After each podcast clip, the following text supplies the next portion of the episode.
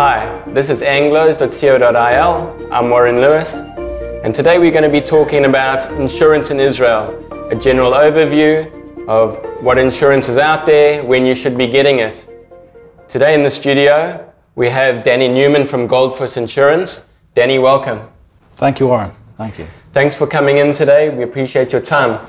Maybe to start off with, you can give us a bit of a, a, background, your, your experience in Israel, your experience in the insurance industry.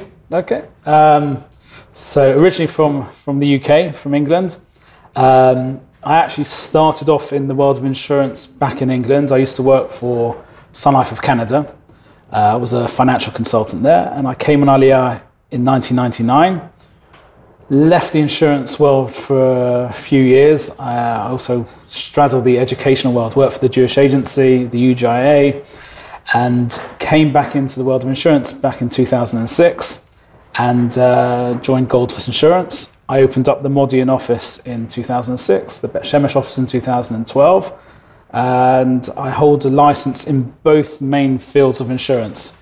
Elementary insurance, Bituach Klali, which covers home, car, travel, business insurance, and also uh, Bituach Hayim, life and pensions and health insurance. So I'm licensed in both fields and been working for virtually 15 years now uh, with Goldfuss Insurance. Great, so you're the right, the, right guy to speak to. Let's say I arrive in Israel, I'm a new Ole.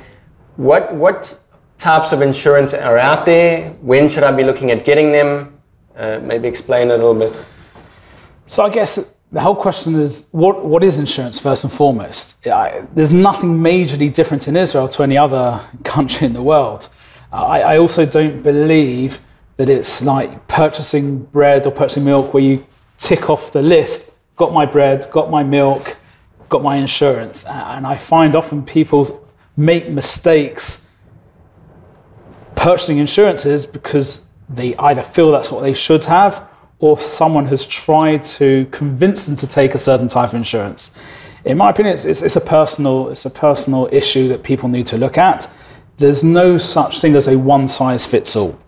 Uh, for example, if you have two people, someone who's, let's say, 55 years old, never got married, has no dependents, and let's say is very affluent, their insurance needs may be rather minimal someone who's, let's say, a 30 year old with three young children who doesn't have a huge financial backing behind them may have other, other needs. You know, we, can, we can divide it into two, two different worlds. You've got the physical I own a car. What is my concern? Is the car going to be damaged? How can I afford to replace it? So there's an insurance concept as far as, I guess, tangible items, homes, um, and then you've got your well-being, the risk of either living too short, the risk of living too long to make sure you've got enough savings and coverage you know, in retirement. Something goes wrong, just like you know you have a car and you would service a car. What happens if my body starts malfunctioning? How do I take care of that? You know, is there anything that I can do? That's in essence the concept, and it's then looking at the products. And I believe each person should should find someone they're comfortable to, to sit with who's going to take a holistic view, looking at you or me as the individual right. to, to see you know, what is best for me. Giving you the tools, or the OLE the tools, or any, it doesn't have to be an OLE, any individual the, the tools so they can assess everything, be aware of what exists, so that the individual can then make an informed decision what may be best for them. Got you. Let's say again, looking at somebody who's making aliyah, for example, coming back to Israel, are there insurances that they should they can look at before, or is everything done once you arrive? So there are a few things that can be done in advance, and I guess we need to also consider two different groups of people as well. You've got a brand new Ole, so someone like myself. When I came in Aliyah in 1999, I wasn't a returning citizen. I was a British citizen, right. still am a British citizen, but a, a, British citizen who chose to come and live here in Israel. So I was able to come here and join the Kupat Cholim, the HMO, the, the socialized medical coverage that's very, very good in this country with no, no problems whatsoever. Right. I then had a choice to then add on to that, which I guess we can talk about in, a, in another at another time, or if we you know, if there's time now. Um, but then you've got the returning citizen, someone who has left Israel, and we have a lot of uh, a, a lot of people who approach us with this issue, where they may have made aliyah or may have lived here many years ago, went on yerida, went to live in another country, and have decided to come back to live in Israel. Bituach Leumi, the national insurance, um, stops when they leave the country, Right. and they may have two options: a six-month wait period before they can join one of the HMOs, or to pay 11, 12,000 shekel uh, to waive that six-month Okay. period. So for those people who don't want to pay that 11, 12 month, to- to- that 11, 12,000 shekel amount to waive that six-month period, they're kind of stuck. Yeah. So they will have a question for them: How do I get coverage? Should I need to see a doctor? Right. Or worse? In, in that interim six month period. Exactly. Okay. exactly. Okay. So there are a few options. One of those options is a private insurance plan. There are certain limitations to that as well, but there are various options there. So that's one aspect as far for, for a, from a health insurance perspective for a returning system, which they should look into in advance of coming, because you don't want to come come here and then start running around with all the bureaucracy of signing up for Yeah. various other things they need to do anyway, and neglect to think about the health, and then something unforeseen occurs and they're stuck. So that is something for someone who's a returning citizen, there they should look at that in advance of coming. That's one aspect. Gotcha. There are other things that one can, can look into also before coming. One is insurances they may have from overseas. For example, someone who has life insurance from uh, uh, their country of origin, I always recommend that they should get in writing from their current insurer will it cover them here in Israel? Yes. there are certain policies, and I often hear uh, on social media as well. There's a, there's a, there's a Facebook group which I which I uh, am one of three professional adminis- administrators of called Living Financially Smarter in Israel with over thirty thousand members, where questions come up the whole time. So the question of whether I should keep my life insurance policy from overseas. Right.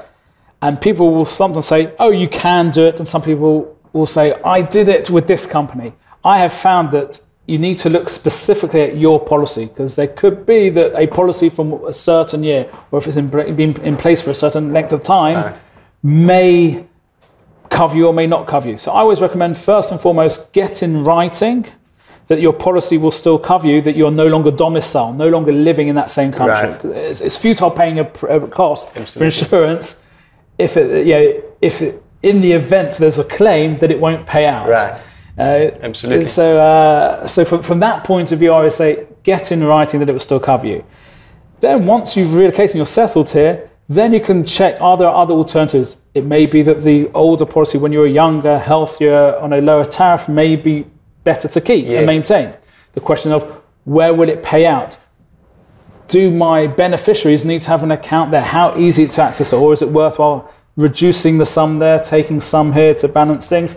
But those are things which can wait till afterwards. But first, before you leave the country, whatever policies you may want to or consider to maintain, or if you're coming here for a, a period of time where you say, well, for the next six months or year, I'm testing the waters. Yes. If you've cancelled a policy there and you decide it's not working out here, hopefully it should work out for everyone. I'm not trying to advocate that someone comes here with a view to go back. Sure. But we have to be, uh, from an insurance perspective, insurance policies will often exclude pre-existing conditions. So if someone cancelled a policy there and they're not 100% sure they're going to come and stay here and think, we think it's going to work, we'll make aliyah. Worst case scenario, we'll go back. So maybe you want to keep for a few months or so the old Because policy. you don't want to have to reapply. Reapplying and because then something happens. You're older and you don't have, you know, you weren't the same person you were when you first got that Ex- life insurance. exactly. So those those are things that I from from a health perspective and from a life insurance perspective that I would I would recommend.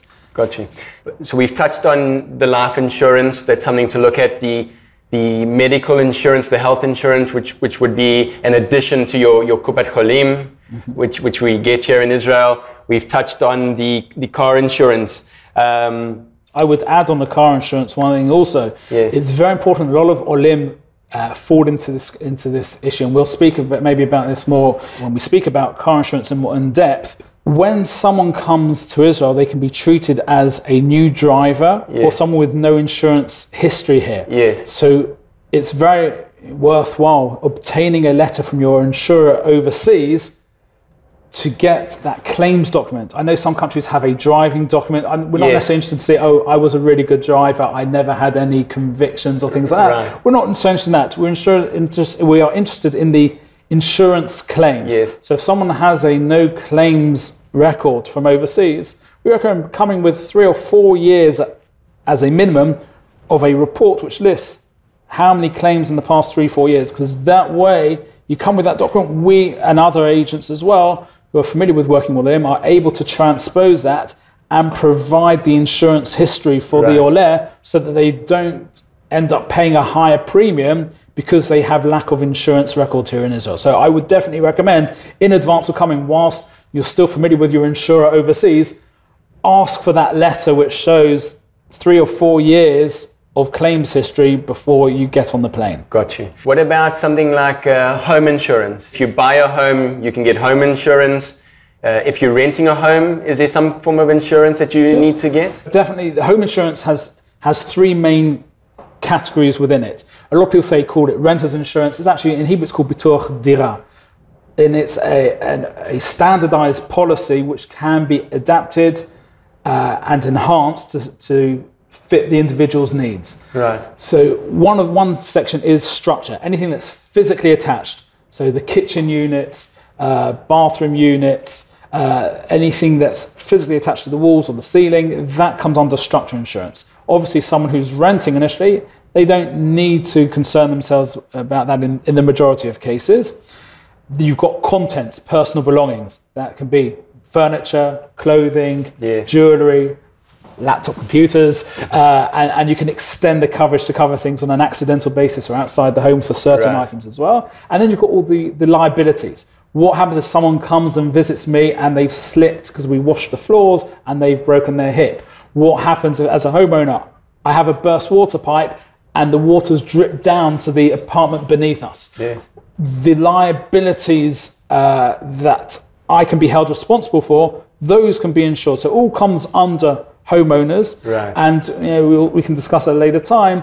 Within the rental contract, before signing on the contract, I would strongly advise uh, speaking to a, a professional who's familiar with rental contracts and insurance. This is something which, you know, on our website we have an article about it. You know, you can search Goldfuss Yeah. and rent and insurance, where we explain the clauses that can be added to protect each side. But ultimately, before signing on the contract, there are definitely clauses that you can put in that can protect you from being countersued by the other person's, the landlord's insurance company, if you are held liable for any of the damages. Got you.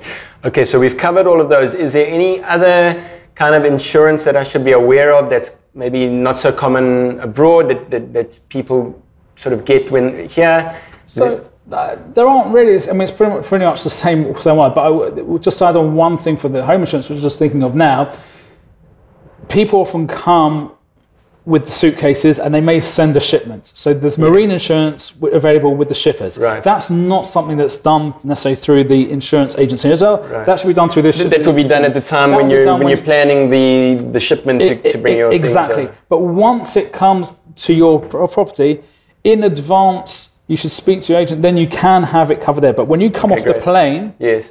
with your, what usually happens is you've got basic belongings, and you may have some jewelry. You know, a ring, some earrings. Uh, if you have an appraisal or an evaluation from overseas, that can be covered straight away. So I would also recommend in advance so that the moment you touch down in Ben Gurion Airport, we, you know, we and other agents can make sure that there is a policy set up to cover those things in the interim whilst you're waiting for the, the, the shipment to arrive as well. Got you. So I come to Israel, there's all these different insurances that I need to look at.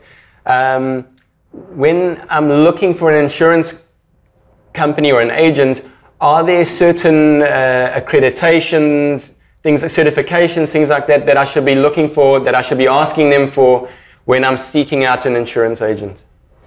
So the insurance industry is a very he- heavily regulated industry in Israel. Okay. So ultimately, it's regulated by two bodies, which you know, kind of creates conflict because there's, uh, when, for me, for example, to get licensing, even though I was licensed in the UK, Yes.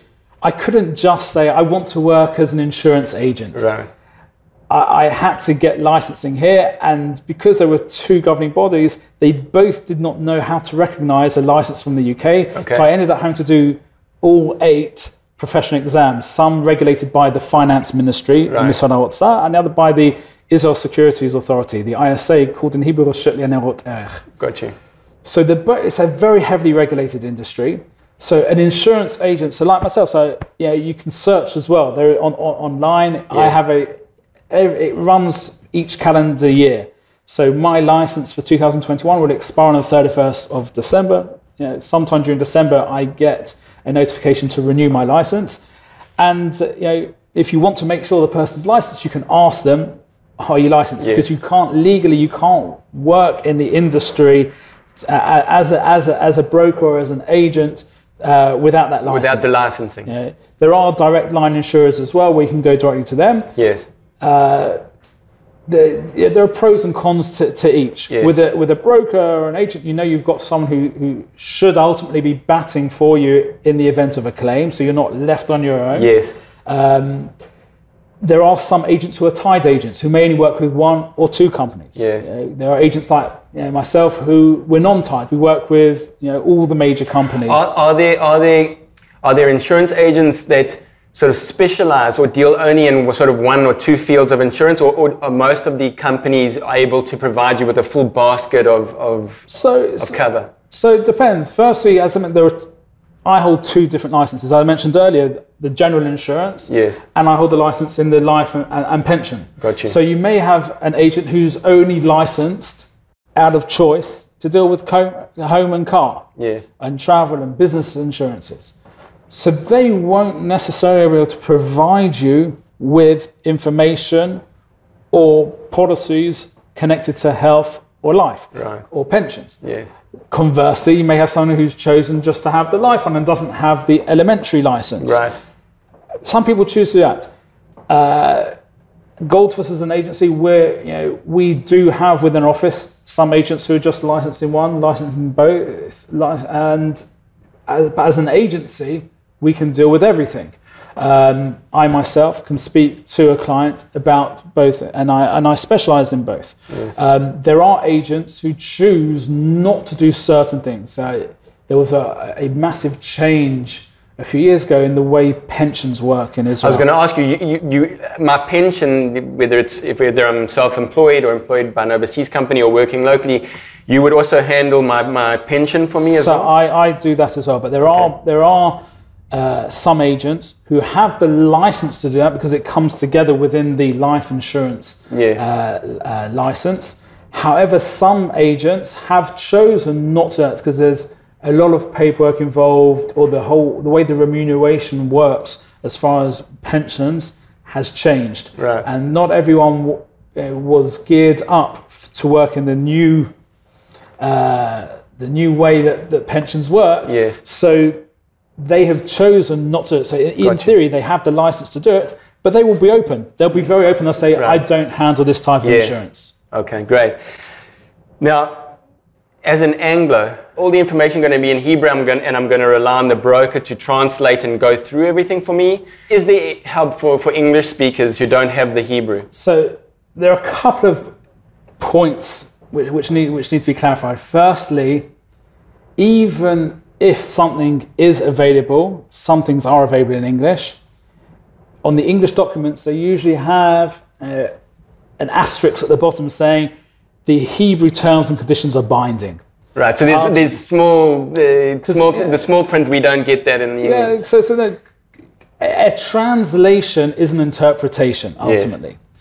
And they can be very, very accurate. However, the legal uh, terminology is in the Hebrew original. So all those contracts and documents that we sign, that, that's not available in English. no, I haven't said that. Right. So the, what I'm saying is that there are things which are available in English. I'll, I'll go through different things. There are certain websites. You know, there are our website, for example, has a lot of information and articles in English. However, there's there are different stages. You've got the stage of being able to understand what the insurance is, Yes.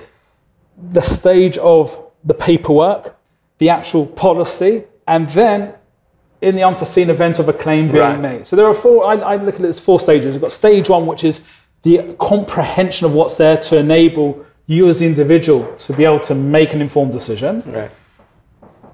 You've got the uh, actual forms. You, then you've got the, uh, the the policy itself and the claim. So understanding things, there are certain policies which have literature. There are certain things, for example, I or my colleagues have translated certain things. Yes. You know, there was one insurance company, for example, I look at uh, a few months ago for one of their policies. They asked us, and I, you know, I worked with some of my colleagues to translate things so that they could put out an English brochure. They tend to come to us. Uh, uh, we're at Goldfuss. we- We've been in the industry quite a while. Yes. I think, with, I think, believe we're the oldest and largest English-speaking agency in Israel. Okay. We were set up uh, you know, in 1971 Right. by Chaim Goldfuss, hence the name Goldfuss. Right. Uh, originally, Makes you know, sense. Has a, has, has a similar accent to you. Originally from South Africa. Okay.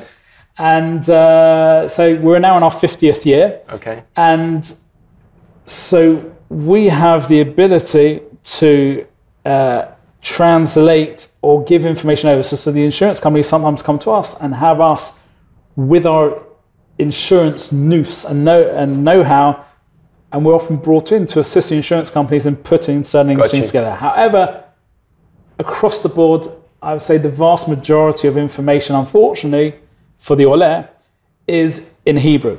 However, my job is to break it down. And, and it's about assessing, having that conversation with the individual to get to know the person. I don't believe that it is my job as an agent or any agent's job to, to say to you, this is what you must take. Yes. Because your take on insurance may be completely different to mine. Right. Your financial status may be different to mine. Your family status may be different to mine as well. So anyone usually who's approached by a cold caller, oh, you need to get this insurance, the cold caller is usually looking primarily through their lens. How can I earn a quick buck? Yes. The advantage I have is I don't work on commissions. I work on a salary, so I don't have that carrot dangling in front of me where, oh, if I make this sale, I'm going to earn a bit more. Absolutely. So I'm able to take that holistic view. And I believe the role of the agent is to assess together with the individual and explain in English so that that person understands what's available and so that they can assess what they would like to consider, if anything.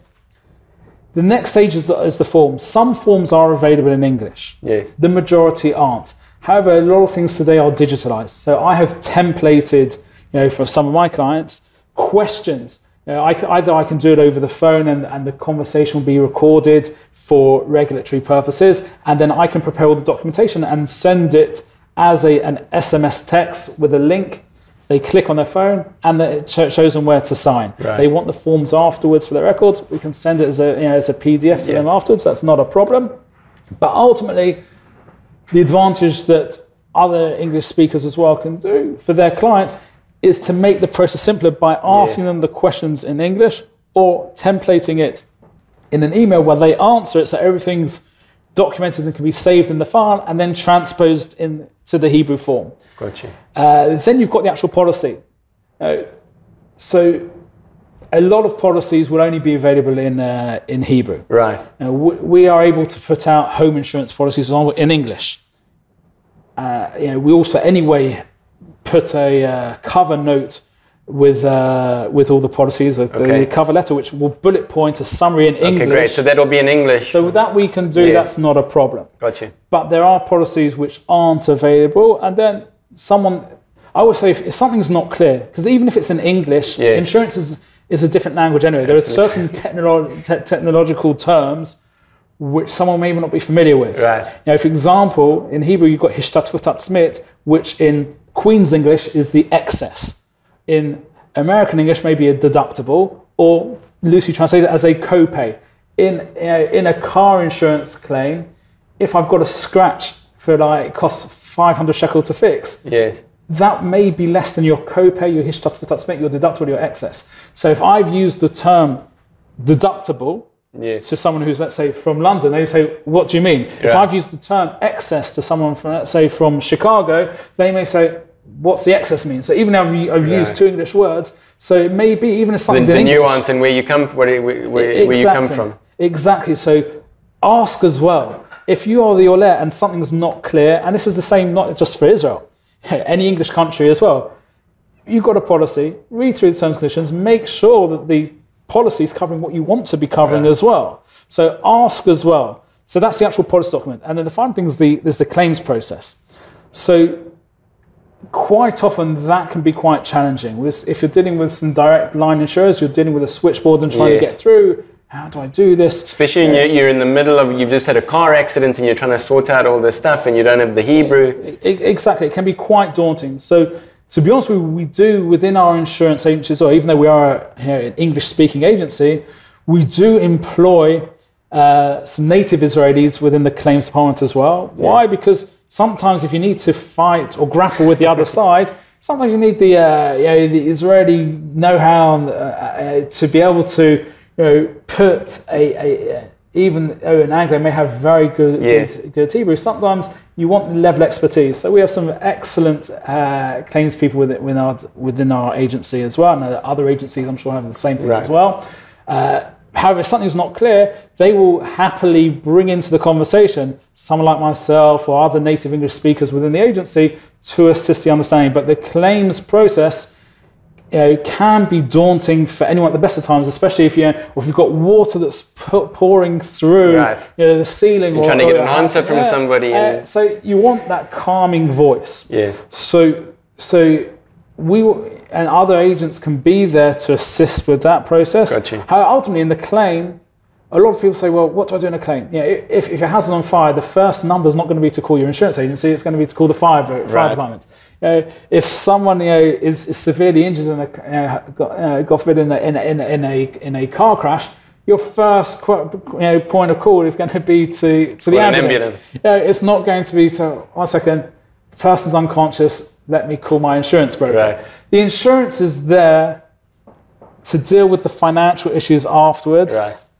Uh, but they can often we do get calls you know in, in advance Yes. uh, you know of, of let's say a, a health issue in advance of having a surgery which is an elective surgery so that's that's legitimate Yes. but if it's something which is an emergency We'll deal know, with it in deal- the deal- next time. with- with- certain things can be dealt with but if it's something which you know isn't has to be done this instant Yeah. there's procedure. And there within the claims process, often having that English speaking service Yes. to be able to assist you navigate the system so that you can optimize the insurance and make sure you're not having to pay out of pocket for things you don't need to be paying out of pocket. Those are those are things that, that are available, but the uh, the, the the the whole process should be anyway. How can I understand what's going on? Always ask. Ask the question, Yes. and, and a decent broker or insurance professional should be able to assist you as the individual, even if you're you know an is native born Israeli, to help you understand and navigate the system. Often when Olim come here, that language barrier may become an, an extra issue, Yes. but that is something which can be navigated you know, with ease. Great. Danny, thank you so much. It was really informative and helpful, and we thank you for your time. No problem. Thank you.